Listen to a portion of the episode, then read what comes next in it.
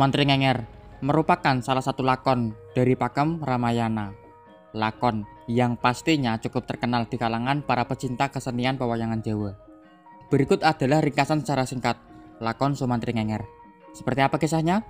Simak terus, jangan ke mana-mana.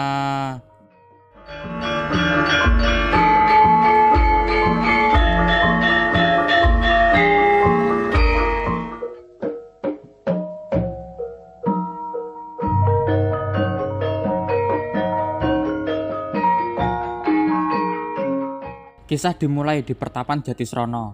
Ada seorang pendeta yang bernama Begawan Sawandagni, mempunyai dua orang putra, Babang Sumantri dan Raden Sukosrono. Sumantri adalah kesatria tampan, sedangkan Sukosrono berwujud raksasa kerdil, atau dalam bahasa Jawa disebut Buto Bajang. Ketika Babang Sumantri sudah dewasa, Begawan Sawandagni meminta agar Sumantri mengabdi kepada kerajaan Maespati karena Begawan Suwandagni mempunyai kewajiban kepada Raja Maespati saat itu. Kewajiban tersebut adalah mengembalikan pusaka senjata cakra kepada Sang Prabu Sri Arjuna Sosrobahu. Sebagai wujud baktinya, Babang Sumantri bersedia menuruti keinginan ayahnya untuk mengabdi kepada kerajaan Maespati, juga mengembalikan pusaka senjata cakra kepada Prabu Sri Arjuna Sosro. Segeralah pamit Babang Sumantri untuk memulai perjalanan menuju kerajaan Maespati.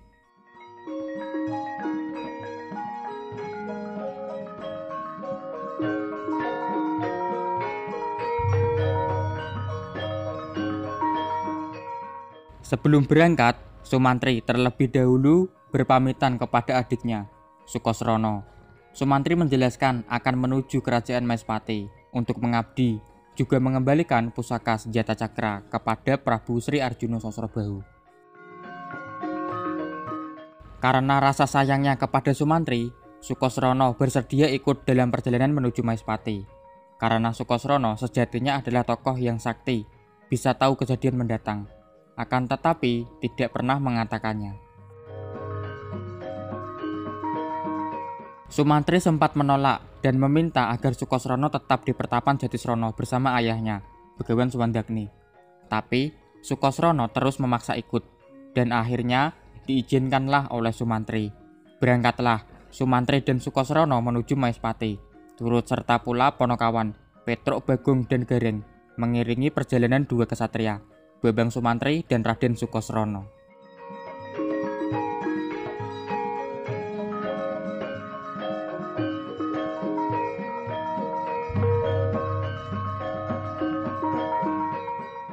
Setelah beberapa waktu perjalanan, sampailah Babang Sumantri dan Sukosrono di gerbang kerajaan Maespati. Babang Sumantri meminta agar Sukosrono bersama Ponokawan menunggu di luar kerajaan. Sementara Sumantri masuk ke dalam kerajaan untuk menemui sang raja, Sri Arjuna Sosrobahu. Sukosrono faham akan maksud kakaknya dan maklum kepada keputusan Sumantri. Karena wujudnya yang sedemikian rupa, tentunya dapat membuat punggawa kerajaan takut. Maka diputuskan mulai saat itu Sukosrono akan mengawasi perjalanan Sumantri hanya dari jauh saja.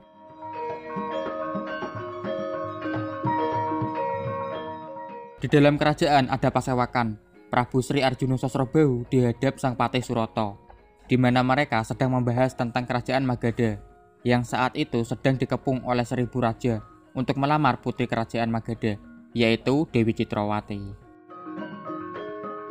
Tidak berselang lama, datang menghadap Bambang Sumantri setelah mengaturkan sembah lalu menyampaikan maksud kedatangannya untuk mengabdi kepada kerajaan Maespati menjadi punggawa kerajaan Maespati. Prabu Sri Arjuna Sosrobahu sangat berterima kasih akan pernyataan Sumantri untuk mengabdi kepada kerajaannya. Akan tetapi, terlebih dahulu memberi syarat kepada Babang Sumantri, yaitu untuk melamar putri Magadha yang bernama Dewi Citrawati untuk dijadikan permaisuri dari Prabu Sri Arjuna Sosrobahu.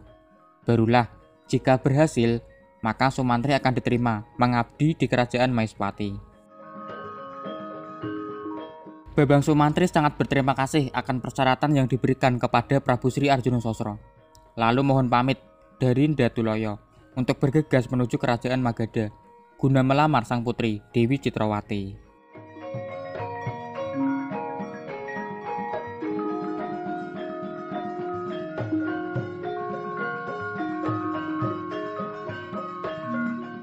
Melihat kakaknya kembali keluar kerajaan, Sukosrono bertanya kepada Sumantri, apa persyaratannya, seolah sudah tahu apa yang baru saja terjadi.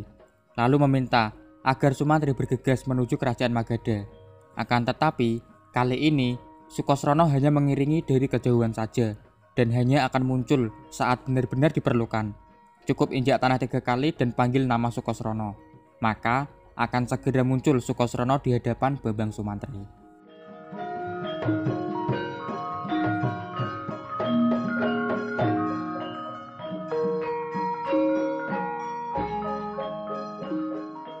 Di kerajaan Magadha, Sumantri menghadap Prabu Citroseno, lalu menyampaikan bahwa ia adalah utusan dari Prabu Sri Arjuna Sosrobahu dengan kepentingan melamar Dewi Citrawati agar menjadi permaisuri sang Prabu Sri Arjuna Sosrobahu. Sumantri juga menyampaikan siap membantu kerajaan Magadha untuk mengundurkan pasukan yang dipimpin oleh Prabu Waseso. Dalam usahanya juga melamar Dewi Citrawati namun karena ditolak, justru malah membuat kekacauan dengan mengepung kerajaan Magadha. Maka dibuatlah persyaratan oleh Prabu Citraseno. Jika Sumantri mampu memukul mundur Prabu Darmawaseso beserta pasukannya, maka dengan ikhlas hati dan dengan bangga, Dewi Citrawati diboyong ke kerajaan Maespati. Babang Sumantri bersedia dan segera pamit untuk memukul mundur Prabu Darmawaseso beserta pasukannya.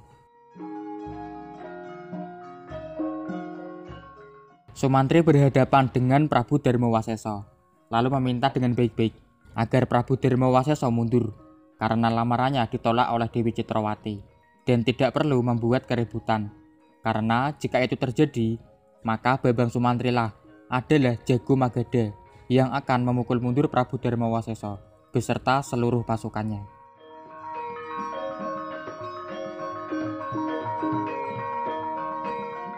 Alhasil, pertempuran pun tidak terhindarkan.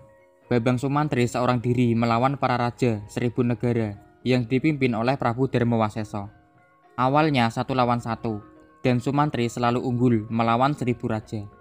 Tetapi, keadaan berbalik saat Sumantri dikeroyok. Babang Sumantri cukup kewalahan.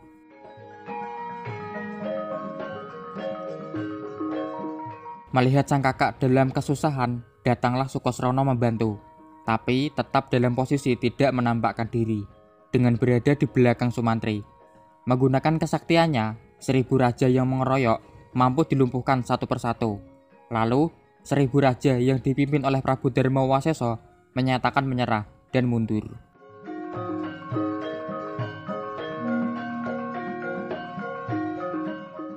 Kerajaan Magadha kembali tentram, maka sesuai kesepakatan Dewi Citrawati diboyong oleh Sumantri untuk menjadi permaisuri dari Prabu Sri Arjuna Sosrobahu di kerajaan Maispati.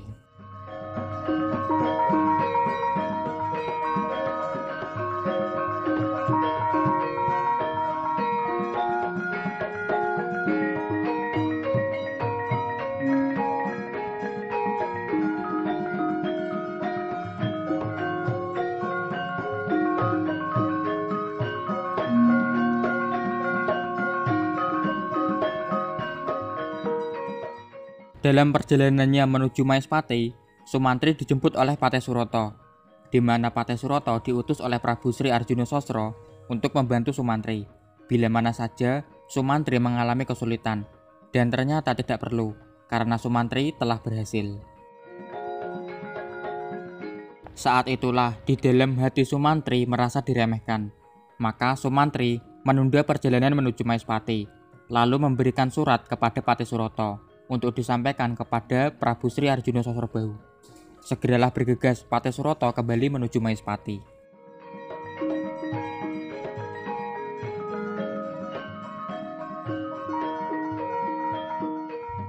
Membaca surat dari Sumantri, Prabu Arjuna Sosro tersenyum, lalu memberikan busana kepada Pati Suroto agar diberikan kepada Sumantri. Surat dari Sumantri adalah berupa tantangan dari Sumantri kepada Prabu Arjuna Sosro dan dengan senang hati diterima Prabu Arjuna Sosro.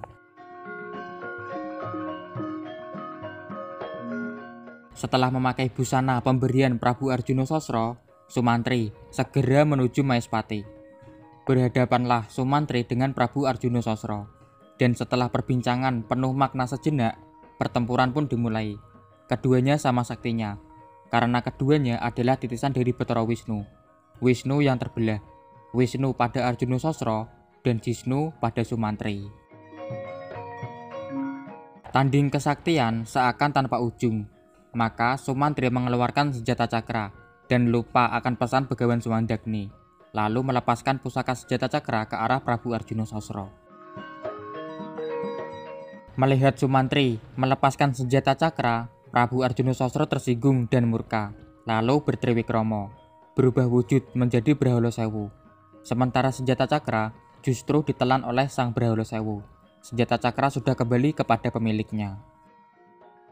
Menyaksikan kejadian tadi, Sumantri melepas busana ke Prabon, lalu menyembah, mengaku kalah dan mohon ampun akan kelancangannya. Brahwolo Sewu kembali ke wujud Arjuna Sosro. Babang Sumantri mempersilahkan Prabu Arjuna Sosro untuk memboyong Dewi Citrawati. Tidak lama, Dewi Citrawati menyusul, lalu mengatakan bersedia menjadi istri Prabu Arjuna Sosro. Jika Taman Sriwedari yang berada di Kayangan Untoro Segoro pindah di kerajaan Maespati. Maka diperintahkanlah Sumantri oleh Prabu Arjuna Sosro untuk memindahkan Taman Sriwedari dari Kayangan Untoro Segoro menjadi berada di kerajaan Maespati.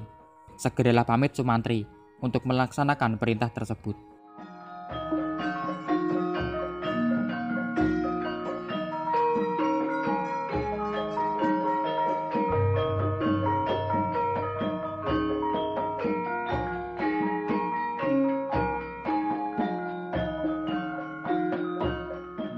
Sumantri sangat bingung harus melakukan apa. Maka dihentaklah bumi sebanyak tiga kali dan memanggil nama adiknya. Muncullah seketika Sukosrono, lalu menyatakan siap membantu Sumantri untuk memindahkan Taman Sriwedari ke Kerajaan Maespati. Betapa bertambah bingung Sumantri, mengapa Sukosrono selalu bisa tahu apa yang dialami oleh Sumantri. Sukosrono lalu mengheningkan cipta untuk mohon bantuan kepada Yang Maha Kuasa. Dan singkat cerita, seakan hanya membalikkan telapak tangan, dengan mudahnya Sukosrono memindahkan Taman Sriwedari yang sudah berada di kerajaan Maespati. Karena saking senangnya, Sumantri langsung melaporkan bahwa Taman Sriwedari sudah berada di kerajaan Maespati. Barulah Dewi Citrawati bersedia menikah dengan Prabu Arjuna Sosro, dan Sumantri diterima pengabdiannya di kerajaan Maespati, diangkat menjadi Mahapatih Maespati bergelar nama baru, yaitu Suwondo. Sang permaisuri Citrawati pun ingin meninjau keindahan Taman Sriwedari yang diikuti Prabu Sri Arjuna Sosrobahu dan Suwondo. Betapa kagum Dewi Citrawati akan keindahan Taman Sriwedari. Akan tetapi, rasa kagum seketika menjadi ketakutan saat Citrawati tidak sengaja berpapasan dengan Sukosrono. Dewi Citrawati lari ketakutan sampai bertemu Prabu Arjuna Sosro dan menyampaikan bahwa di dalam taman ada raksasa kerdil yang menyeramkan. Dipanggillah Pati Suwondo, lalu diperintahkan untuk membunuh raksasa kerdil tersebut. Tanpa sempat menjelaskan siapa raksasa kerdil tadi, Pati Suwondo menerima tugas tersebut.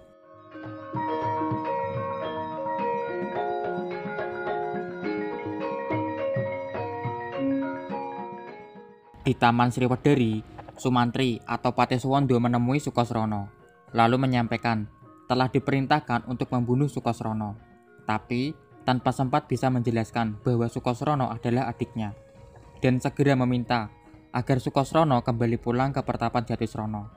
Masalah perintah raja, Suwondo akan berbohong telah membunuh raksasa kerdil yang dia maksud.